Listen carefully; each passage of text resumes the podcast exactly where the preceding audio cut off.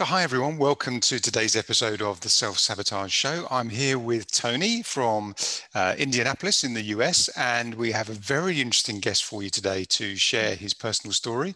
So I'm really looking forward to the interview today with Tony. And why don't you go ahead and introduce yourself to everyone, please, Tony? Yeah, I'm Tony, and I live in Indianapolis, Indiana. Tony Lungabardi, and I live in Indianapolis, Indiana, and I was welcomed onto the show from Damien, and we're going to talk a little bit about my story, some difficult things I think, and some hopefully some good little tools and tidbits to help everybody on their own self-sabotage journey. Yeah, that's beautiful. Thanks, Tony. And we really appreciate you reaching out to be a guest with us today, because your story is quite unique, and I'm looking forward to you being able to share it with our listeners today. So tell us a little bit more about yourself and your background. How would you describe what you do now, and your background as to how you got to do what you're doing? Sure. Yeah. So right now, I repurposed my life along this, the pandemic journey. I decided that I just wanted to stop trying to live in this four-wall brick and mortar style industry that it probably may not exist in a year. So I decided to become a life coach, which is a passion of mine that I've always had in my social circles. I've always been that friend that everybody goes to. For whatever reason, that I've always been that friend that everybody goes to and says, can you help me with X? Can you help me with this? My relationship, my baby mama, living situation, my parents, my drug usage, whatever it may be, I was always there.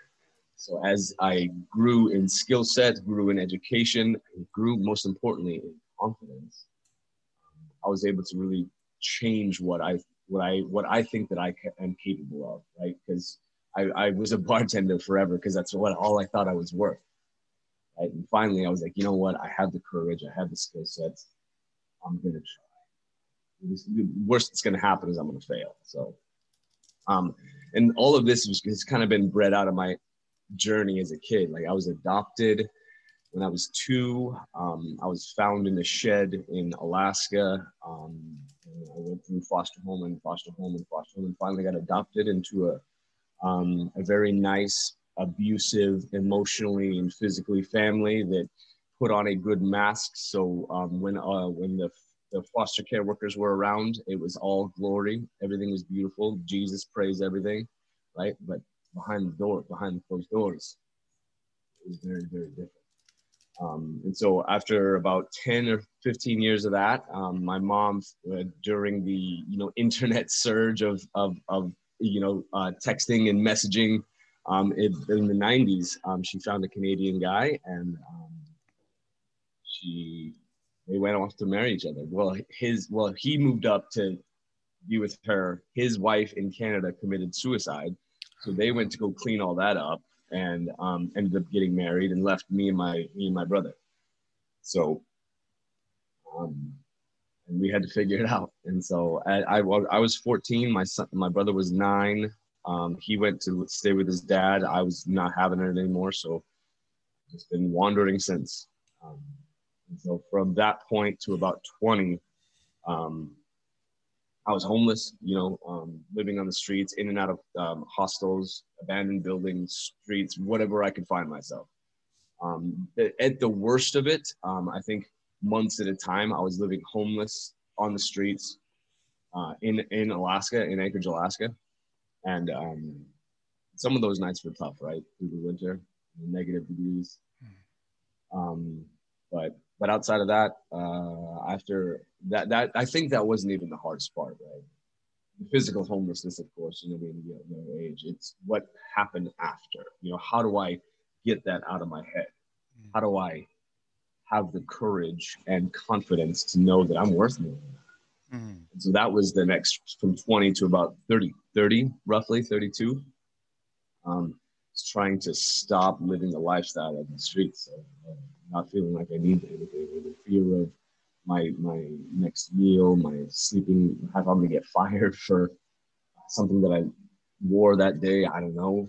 So that's a part of it. Is there more that I should share? That led me into life coaching. And I also, when I turned 30, I did this Mankind Project retreat. It's kind of like a men's weekend ritual journey that some people consider kind of cultish. It has a lot of sacred nature to it. I don't experience a cult. And it really helped me find courage, be accountable, and start using some more tools to emotionally stabilize myself. And now I'm the leader here in Indianapolis, and it's an international organization, and I repurposed my life into coaching, and I'm really trying to create this message on what healthy masculine looks like in our social groups. We talk a lot about toxic masculinity, right? We all know what that term is. What is the opposite of that? Yeah. That's beautiful, Tony. And thank you so much. It's such a story. I mean, wow. You didn't tell me all of that when we first spoke. So, I mean, that's just the tip of the iceberg. Yeah. Too, right? That's just the broad. Before I even really get into like my mom, my biological mom and her drug usage and prostitution. And she was 14 when she had me too, maybe 13, something like that. Wow. So, there's more. That's just the tip of the iceberg. And I don't want to start janking out any tears here.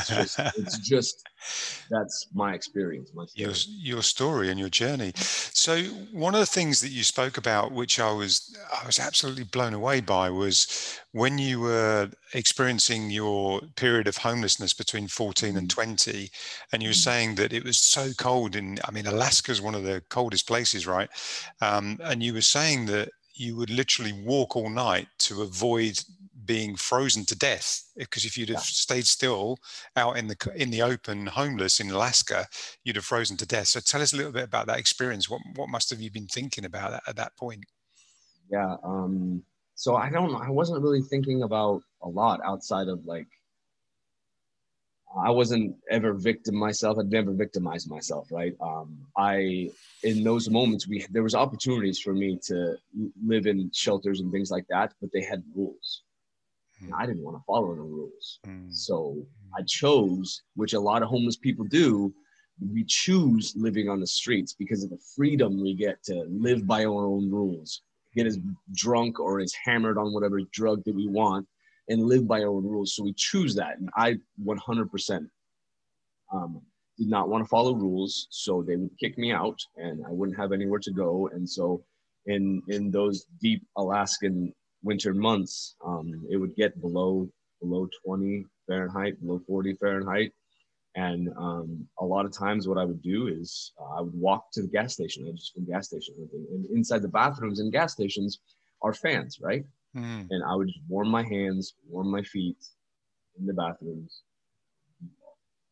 And then I would sleep during the day because a lot of the day shelters, they didn't really kick anybody out. You left for the day, but you can come back the next day because they understood kids and people that are homeless are dealing with a lot of stuff, you know, mostly undiagnosed mental illnesses or undiagnosed trauma of some sort. And that's what we all experience. So behind all of those drug usage or those drug addictions is something traumatic that nobody wants to talk about. Yeah, exactly. Leading them to that evil place. Yeah. So the title of our show is the Self Sabotage Show. So let's lead that on to the conversation around sabotage. So what areas of your life in particular do you identify where you experience self-sabotage? Tell us about that. Yeah. So when I talked about how I got off of the streets, when I was finally like, I had an apartment or I had a place to live, a room in an apartment for the next 10 years, from 20 to 30, that's where I'm still today, it's active, right? I try to go to the gym because I sabotage my own physique. You know, I self-sabotage. I think of myself as an ugly, homeless, skinny kid, you know, all messages my dad gave me. So in my mid 20s, I was emotionally not prepared for life. Nobody taught me these things. I mean, I have an extreme story, but it's not like you go to school and they teach you about communication through stress. You know, communication through anxiety. They don't teach that in school. It's just academic based. And that's cool if you're going to be in work your whole life, or if you're going to be in some kind of classroom your whole life, which generally aren't. Part of our life is in the classroom. But how that works for me is a lot of times I would tell myself before I even try, this is not going to work. And even though I wasn't necessarily a victim, I had pretty good charisma and confidence and such. I just, deep down, I was like,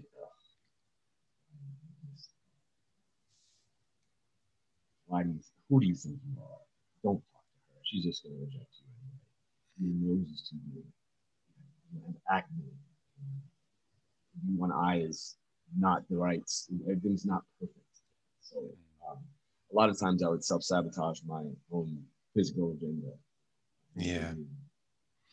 And that's down to, you know, one of our principal saboteurs that we all have, which is the judge. And so inside all of us, we judge ourselves, we judge others, and we judge our circumstances. So we're very hard on ourselves from that perspective. And it's often where we hear that inner voice of, you know, somebody of authority that might have spoken down to us, or even just the inner voice that convinces ourselves that we're not good enough, and that we start to believe that, and we start to get hypnotized by our unconscious saboteur and our unconscious ego, our thoughts, emotions, our beliefs. They start to actually sabotage us and sabotage our results, and we believe it, and we start to then reinforce it, because the unconscious is programming the subconscious mind. And so the subconscious goes out and looks for that to say, no problem, leave it with me. You want to, you know, show up as the skinny kid. I'll give you a circumstance to prove that's going to happen. So yeah, that's definitely sabotaging. What other areas? It's so slippery too, right? It's so slippery. Like, our unconscious is so slippery. My own self-justifier on why I do these things like this, I tell myself it's because I want to be attractive, but truly, because I don't want to be nothing. It's because I don't want to feel this way. It's because I have this inner dialogue that says, I'm not enough to judge. You suck. You're terrible. You're ugly. You're skinny. You're X, Y, Z. It doesn't matter. Right? But I tell people, and I run this story about all these good things that I want to be. It's not this little boy inside who's scared and fighting and called names. He's hungry. It's cold.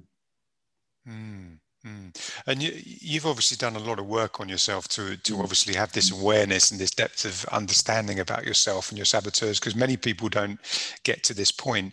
But there were some other areas I think you mentioned that kind of get affected by the sabotage. So tell us a little bit about how this kind of manifests into other areas of your life and how it impacts you. Yeah, relationships specifically is a big one, you know, especially romantic relationships. You know, I never feel like I'm enough in a romantic relationship, so envy, jealousy, things like that come up. And then also as a parent, you know, I'm a single dad. And some of the hardest days of my life are disciplinary actions with my child, because I want to be everything as far as I can be away from who my father was. And the fact that I can tell my son no sometimes and have to be stern with him, and I have that voice, right? He gave it to me. My dad gave it to me. No matter how much I want to believe I don't have it or I'm nothing like him, when I get angry or when I get frustrated or when I need to be stern, that voice that I'm so scared of comes out. And I sabotage myself. I'll cry myself to sleep. I'll cry myself in the shower. My son will never see it.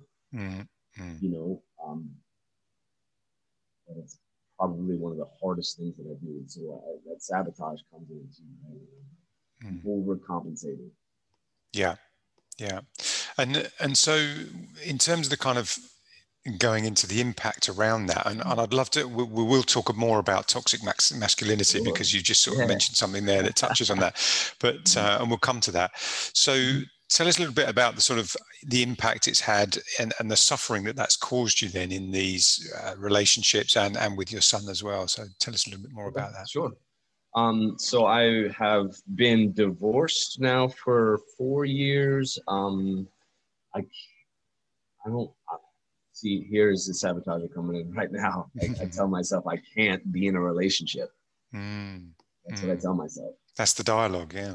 That's the dialogue. I can't be in a relationship because I'm busy, because I'm doing this, because I emotionally can't give 100%. I can't put a relationship number one. because of how I felt as a kid and the trauma I experienced, I can't put a relationship above my son, which like should be okay. At the same time, find yourself alone that way. I find myself alone, right? So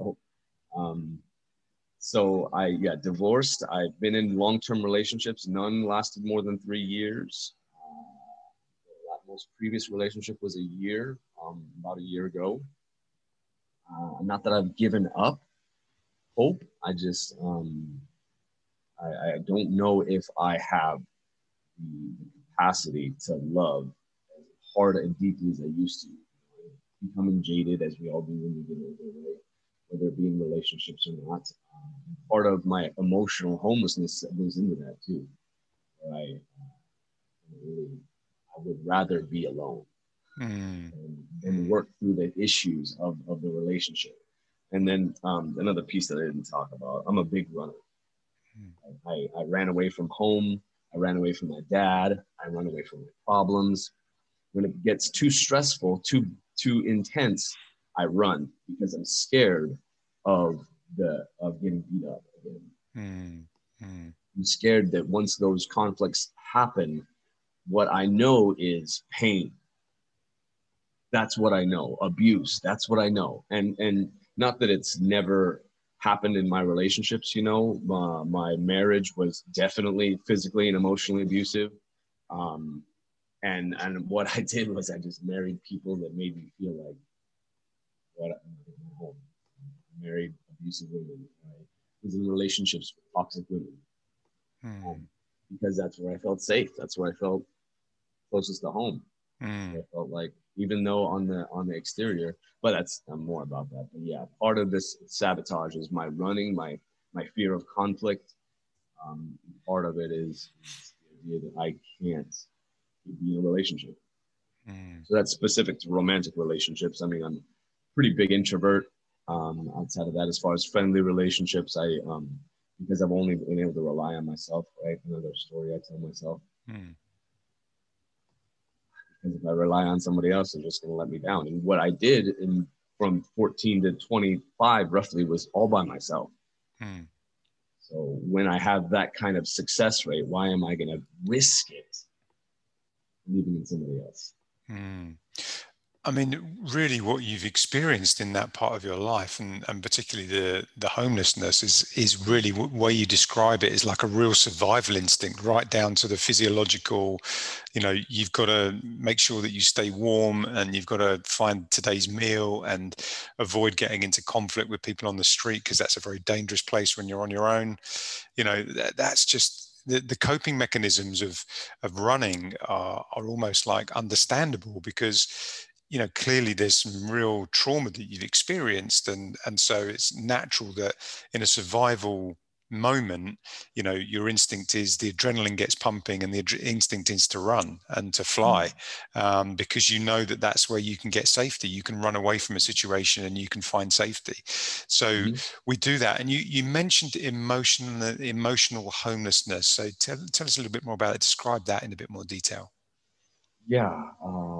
Thanks. This is a topic that I think a TED Talk was done about me and my story, a TEDx talk, because I just don't think that people, when they're homeless, I don't think that people really understand that there's an emotional aspect to it. There's a freedom to the homelessness. There's a do what I want type of homelessness, which ties into freedom, but we don't have any responsibilities. We don't have any issues with partners or rules or boundaries. There's nothing that it's stopping us.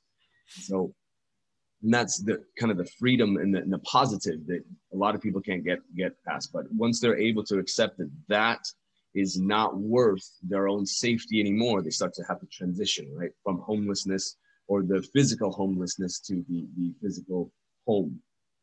But that doesn't change the emotional part, like the inside, the stuff we don't talk about, stuff 90% of the world doesn't talk about, but also runs 100% of the world. So the emotional part of it is not only do I have to now go, I have a home to live in, I can't go to X, Y, and Z houses. I have to somehow find a job to support and to keep this thing. And finding a job, I have to also listen to a boss who is going to give me negative feedback, or a teammate or a customer or somebody else. And all of these responsibilities. And sometimes so hard and so triggering from our previous trauma that it's too much. So it's unsafe. So that job becomes our trauma. That responsibility becomes our trauma. And that house now becomes our trauma. Mm.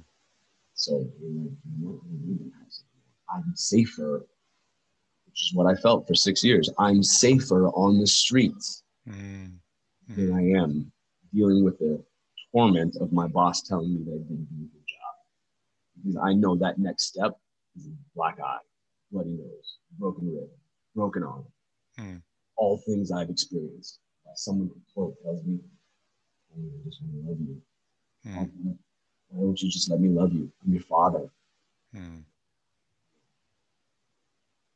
My bruises don't say that. Mm. Mm. And that, you know, there'll be many people listening now that have probably never experienced anything like that. And there may be people listening that have experienced that type of level of physical abuse. And what could you say to them that would, you know, somehow help them to understand that there is a different path or a different way in the future? Mm-hmm. Yeah, it takes work. Mm. It takes work. What I would say to anybody that is listening, that is experiencing something similar, it's going to take work, and it's going to be hard. Mm-hmm. It's going to be uncomfortable. And you have to push through. If it's physically and emotionally abusive, like really, really do some work on it. If it's physically and emotionally abusive, definitely do something else. Mm.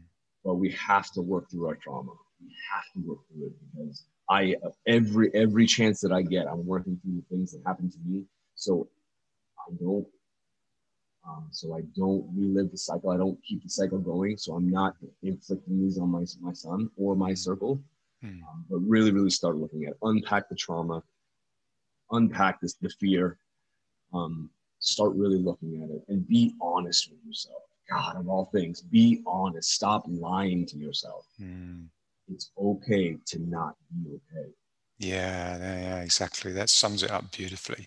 And we talked at the beginning a little bit, and we touched on the subject of toxic masculinity. And I know that's something you're quite passionate about.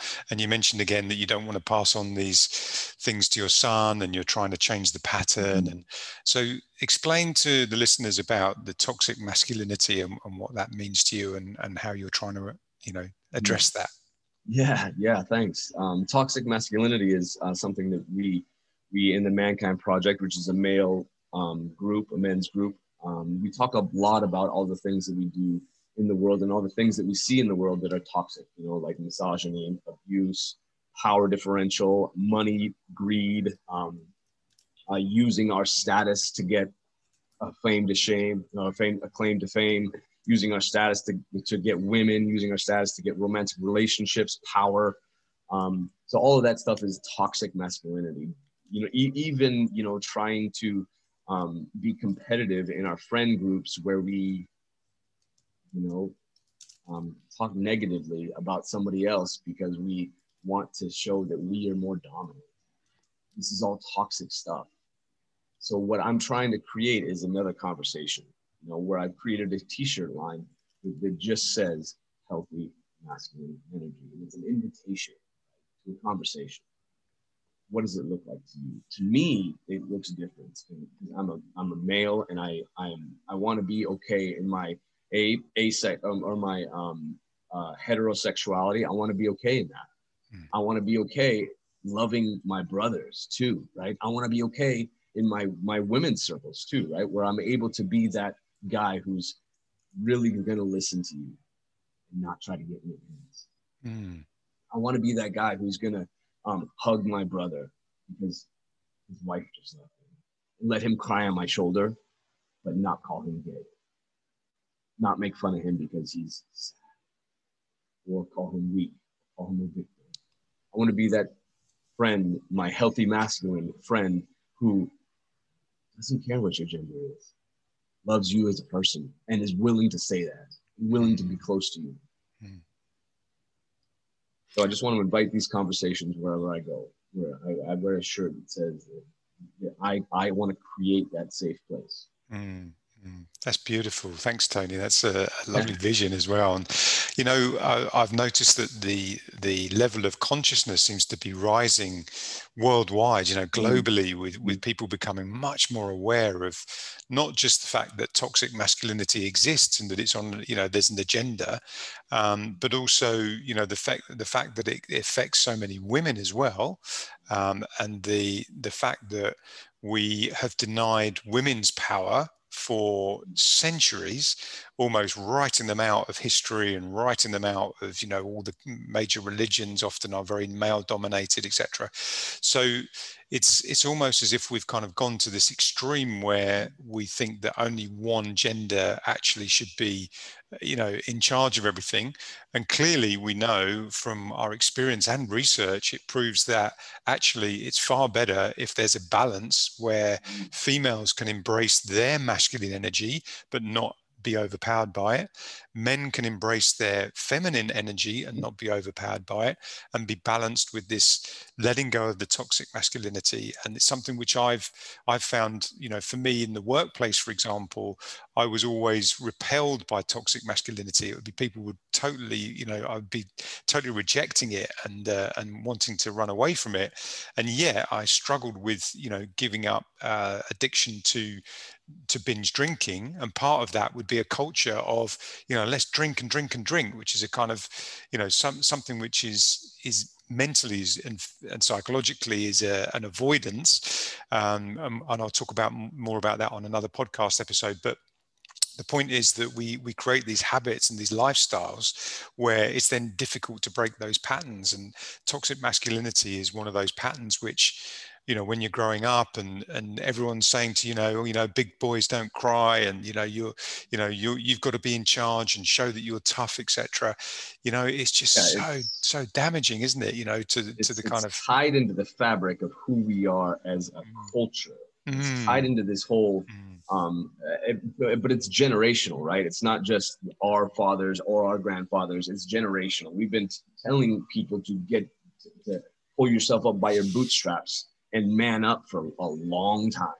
That you as a man need to do this, or you as a woman need to do this, right? Where I, as a man today, I want to be that nurturing guy. I want to be that listening friend, which are all generally very feminist traits, right? Masculinity doesn't listen, which is what we're told, but like it's all tied into the fabric of socially and culturally who we are. And it's gonna take a lot of work to untie that knot and let us be just who we're going to be. And I just want to start the conversation. Exactly. I don't want to tell anybody who they are. Like, because I know a lot of, like, my ex-wife is very masculine, very strong masculine energy. And that's why we work well, because I'm very strong feminine energy, right? And talk to me, you know, express to me, nurture. I want to cook. I want to clean. I want to help. I want to support. And then I fight too, right? So my dad taught me that, but there's a trigger, or there's a flip switch, there's a switch to it, and in everybody it's different. And what I want to say with this message is that everybody is welcome. Yeah, it's interesting, isn't it? Because that whole balance of, you know, where the feminine and the masculine are living together, you know, there's like a difference in how we operate, and there's a difference in how we think. And when you can find that perfect moment where you've got the perfect balance of the feminine and masculine, and they've got the perfect balance, it's a beautiful thing. But as soon as it becomes imbalanced, it gets distorted. And it's just a social oppressive construct. This is all what we've created as a social construct that we can choose and use to oppress people, to tell people you need to do this. Yeah, it's definitely systemic. You're right, Tony. I think when we look at the systemic problems of how we change that, you've got to look at the education system. You've got to look at religion. You've got to look at the way we govern. We've got to look at the rules. We've got to look at just about everything in life that is part of a system has probably come to a point where we need to review it. And like this, there's this big talk of Project Reset, which is again a whole another podcast series on its own. But we've come to a point where the consciousness is definitely rising, and this sort of systemic change is coming. So explain a little bit about how you then try to ensure that your son gets that balance of that, doesn't get the toxic masculinity, but at the same time doesn't get away with, being who he wants when he wants without following rules, because there are certain boundaries we have to have for children, and conscious parenting is about setting those boundaries and giving them lovingly and caringly and nurturing. So tell us about that. Explain that. Yeah, it's difficult. It's difficult, right? Because as we talked about the social construct, in his school system, he learns a lot of these lessons that I have to unlearn a lot of times. And really what I try to teach him is we have this saying, we're good to people's hearts. That's just plain baseline. If it's good for your heart, if you're being nice to their heart, then it's okay. Outside of that, this is who we are. This is what we do. This is who we are. We're good to people's hearts. We're good. We try. We work our hardest. We ask questions. We love genuinely, authentically. We express it. When he gets emotional, he's incredibly emotional. I'm emotional, but this kid is emotional. and I try to, okay, let's sit with it. Which is something we don't do, not taught anywhere. Let me sit with it. Men, fix it. Women, listen. Let's just sit together. So I sit with him and we work through it. I let him calm down. I try not to get too triggered by it, because I'm usually trying to get him to do something, and he's getting emotional, and nothing's getting done, and then we're late. So be good to people's hearts. Yeah. And that's beautiful, Tony, and that's such a great philosophy to have, and a great kind of mantra, and a great way to bring up kids as well, to teach them that. But a lot of people maybe who are listening are, might have strong religious beliefs, for example, and they would probably really be drawn to that and say, well, that's what being a Christian is about, or that's what being someone in in whatever religion they might follow, whatever philosophy or religion they might believe in. It's like the way you've described it is almost like what the teachings are about being a good person and how you love others and serve others, etc. So how do you kind of get the balance between the religion and that kind of just being a really nice person? Yeah, that's a tough question. I have not seen the good heart of the religion that you speak of. My religion was beaten into me. So I don't know what that looks like. I've heard of it, right? I've heard of it talked about with pastors in their $1 million airplanes, $1 million mansions. I've heard of it, sure. But what I would kind of encourage people is we all are trying to anchor in some kind of definition into something. What does it mean? Where do we get this? How do I anchor this and define it so that I can give them reason to keep going? How do I justify? I have my own big inner self justifier, right? This is a way I think that people will use to anchor this is why we do this, because you want X to happen to you, karma to happen to you, or you want forever living with Jesus, or whatever it may be. All of these different things tied into some kind of structural plan.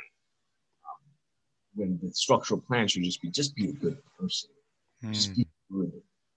Who cares what happens after that? Who cares what the end goal is? Be a good person, good things will happen. Yeah, exactly. And that's about that consciousness and that kind of, really understanding yourself and understanding others to such a degree where you can have empathy and compassion for that person and not judge them in any way, shape or form. And that, to me, I think a lot of religions stray into judging others, whether they believe in something that they believe in or whether they practice, in a very orthodox way or a very unorthodox way, and whether they attend or don't attend a particular service or a reading, that type of thing. So I think there's like I don't want to discredit anybody. Exactly. No. Everybody's welcome. Whatever you use to encourage this type of goodness in you, wherever it comes from, please continue that. Yeah. The goodness part of it, because my grandmother was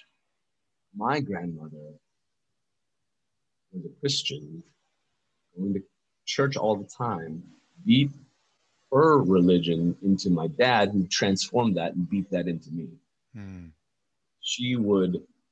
My aunts, my dad's sisters, would tell him stories about when they would go out on dates with boys back in the 60s or whatever it was, and how my mom would figure out if they were with a man, or figure out if they lost their virginity. Can you guess how she would do that? Oh man, I don't even want to know. Yeah, exactly. So the worst place that you could think of for her to try to guess if she's been with a man or if the girls, her daughters, have been with a man, is how she figured that out. Whoa. As a Christian woman. Wow. And that's how my dad learned how to parent. So what I did was everything that he did and said, just do the opposite. There's some things that, there's some things that I did. Like his humor, I have his humor. He's, in most times he was pretty funny until that switch. And I try to dull that switch a little bit as I get older. And as I try to become a parent, but, religion is tough for me.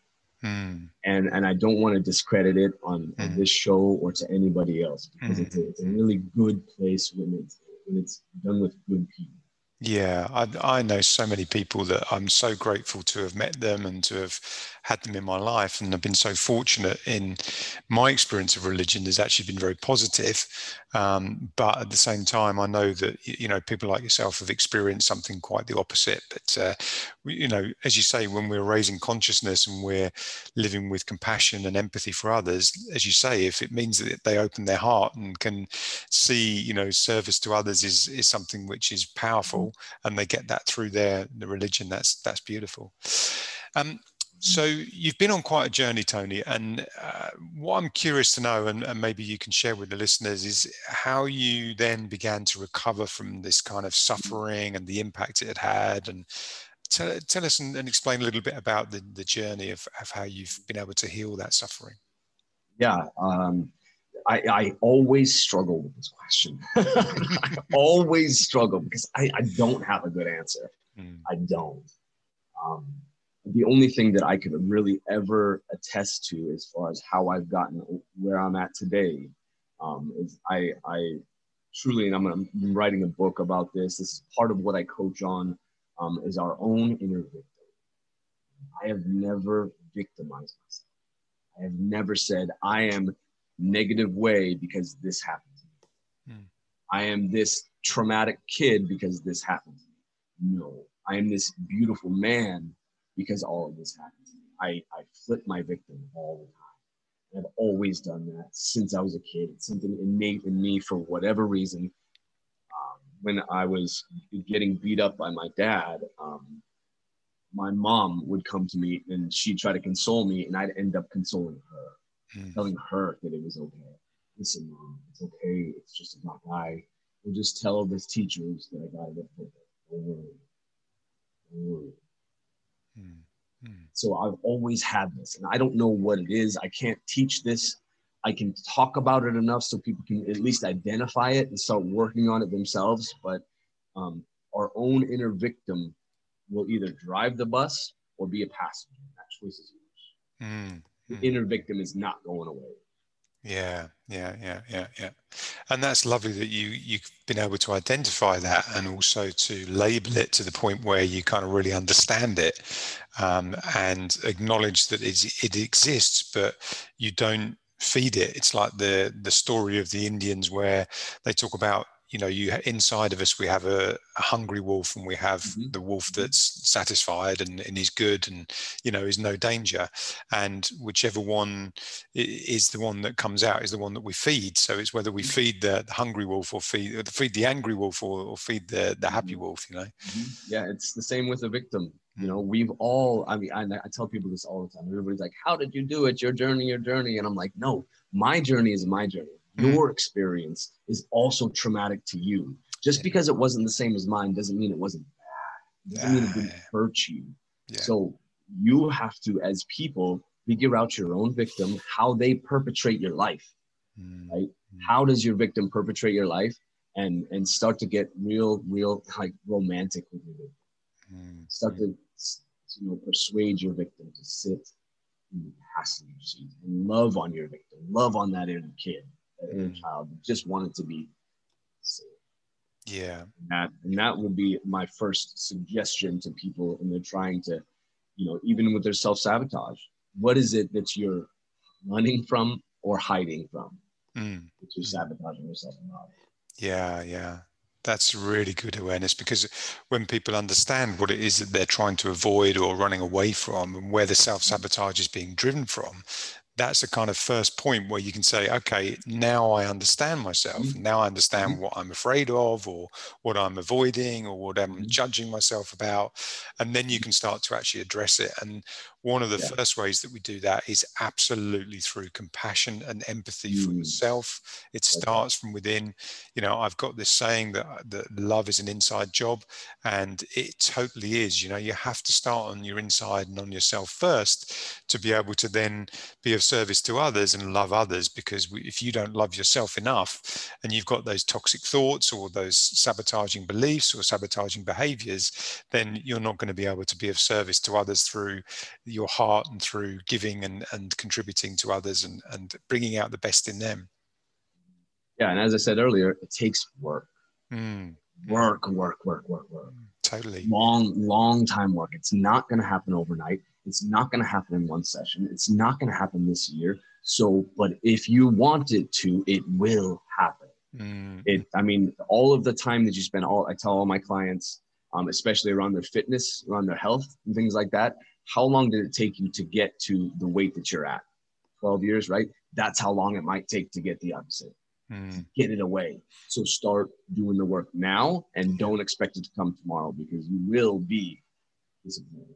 Yeah, exactly. No, that's really true. And I think that's a good reality check for people who perhaps are looking for a quick fix, that often it doesn't come. And exactly. Yeah, you've got to work at it. So tell us a little bit more, Tony, about the Mankind Project and Mankind stuff. Yeah. So Mankind Project, I'm the leader of Indianapolis, is an inner emotional support and awareness organization that was done or established in the 80s, and they do these men's retreats.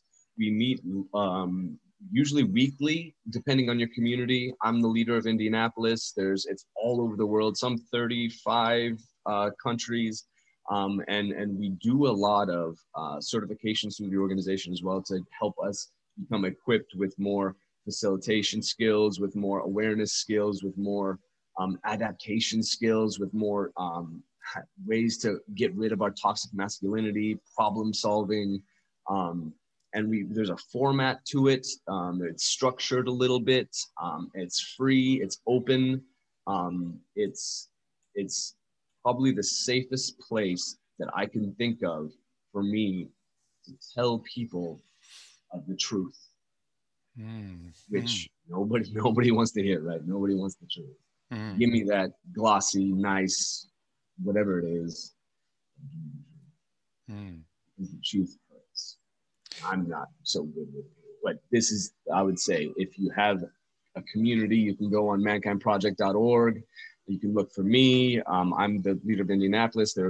I'm more than happy to help anybody try to find their safe space.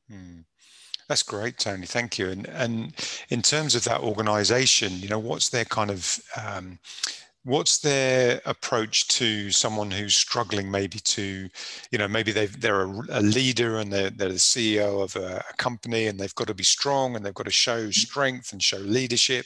How can they then embrace this sort of, or reduce this toxic masculinity to try to introduce a more kind of broader, softer side that's going to be more, you know, conscious to others and bring out their potential and fully bring out the best in others?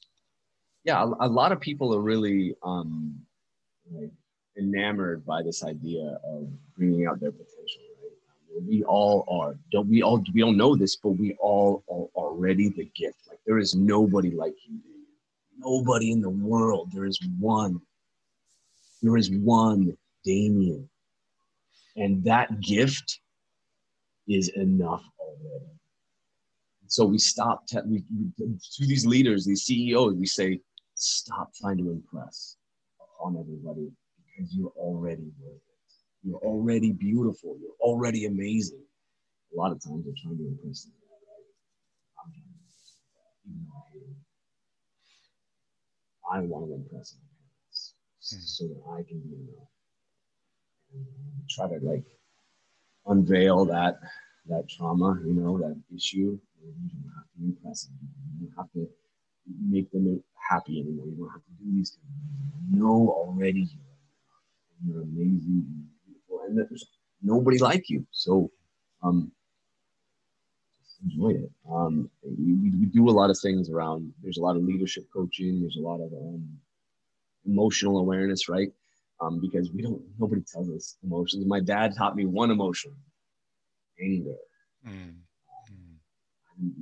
didn't really learn how to love. I learned how to love through anger, sure. I didn't really learn how to be sad. I learned how to be sad through anger, right?